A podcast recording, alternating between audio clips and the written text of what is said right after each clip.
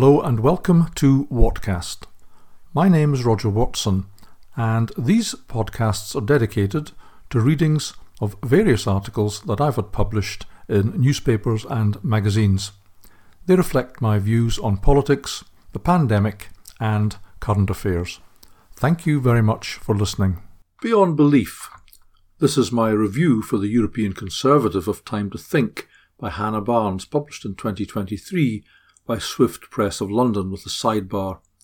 Few will read Time to Think without realising that something went badly wrong at the Tavistock Clinic. It was published on the 18th of November 2023. Hannah Barnes's detailed investigation of what went wrong at the Tavistock Clinic in London under the auspices of the Gender Identity Development Service, or GIDS, was a frustrating read. This was not only because of subject material which is in places stomach churning, but also because of the author's approach. Barnes, a BBC journalist, tries to remain impartial in the face of a mountain of facts that she uncovered regarding the wholesale gender transitioning of children at the hands of those in GIDS. The details of what took place at the Tavistock Clinic are evidence of medical malpractice on a massive scale, yet Barnes refuses to describe it in those terms.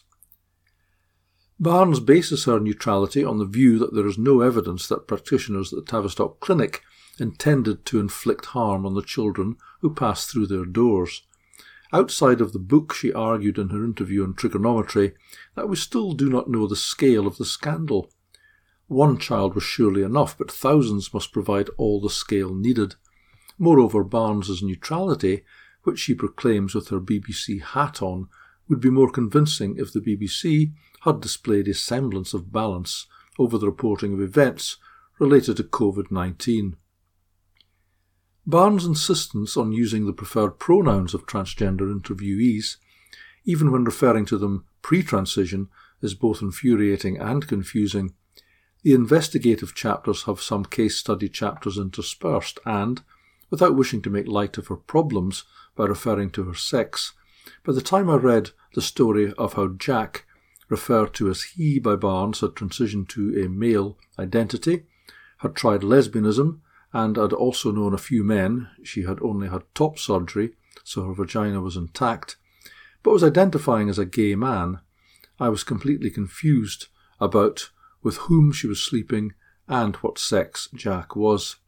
Nevertheless, Time to Think is a meticulous piece of investigative journalism, and perhaps Barnes could not have conducted the interviews and fact checking had she begun with the view that what was happening at GIDS was an abomination. She is not alone. Many consider gender to be only loosely related to biological sex. At some points, the meticulous nature of the work is almost too detailed, written in a who did what and when format. The time frame of events is confusing in places and somewhat repetitive. Nevertheless, hardly a chapter passes without some shocking revelation about how GIDS developed and was managed. There was no shortage of management of the clinic, with regular meetings, but precious little clinical supervision or opportunities to discuss cases and clinical practice in detail. Few will read Time to Think without realizing that something went badly wrong at the Tavistock Clinic. Barnes traces the origins of the clinic geographically, theoretically, and in terms of the key figures involved.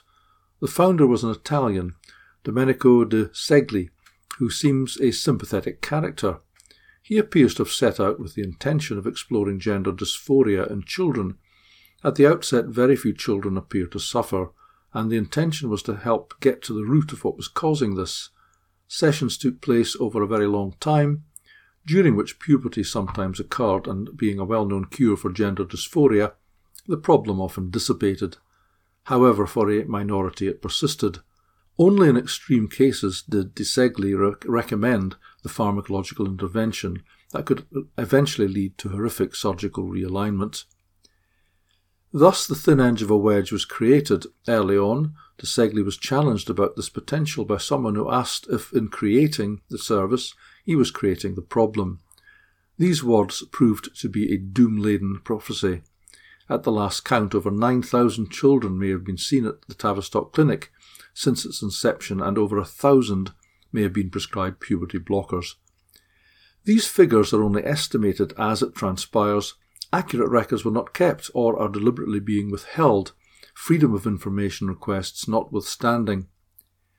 What is certain is that with the hammer of puberty blockers to hand, every problem presenting at the Tavistock was considered a nail, thus a remarkable array of mental health problems including autism, depression, suicidal ideation and one case of what sounded like schizophrenia was treated with puberty blockers. Most children presenting came from disturbed backgrounds involving drugs, alcohol, and physical abuse, often involving parents. Many had been through their own traumas with drugs and alcohol, sex, and homelessness.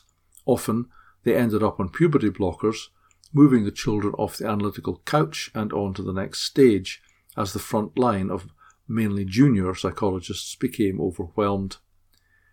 In 2015, when an external consultant was hired to look at problems in the Tavistock Clinic, it was discovered that staff considered their workloads to be unsustainable.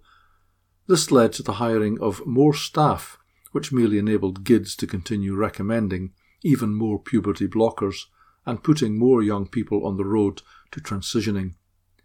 While staff had been raising concerns in the mid 2010s, nothing prepared them for what was uncovered in 2019, demonstrating either that they had a remarkable lack of curiosity for what was going on under their noses and little interest in whether it was effective, or that the data were being deliberately withheld. Barnes does not commit herself to a conclusion. A study had been conducted but five years earlier involving 144 children, one as young as eight years old, who were studied over the course of their time on puberty blockers. Only approximately 50 remained in the study, but staff were dismayed to find out that being prescribed puberty blockers had not led to any improvement in the problems with which they presented at the clinic. It was then uncovered that following being prescribed puberty blockers, considered a reversible treatment, all of the children remaining in the study had eventually been prescribed cross sex hormones, which are irreversible. The extent of research malpractice is staggering. Those responsible for these studies said that the causality based on the effect of puberty blocking drugs could not be established. However, they ensured this conclusion by including no control groups. It defies belief as to how the study was approved by a research ethics committee, but it was.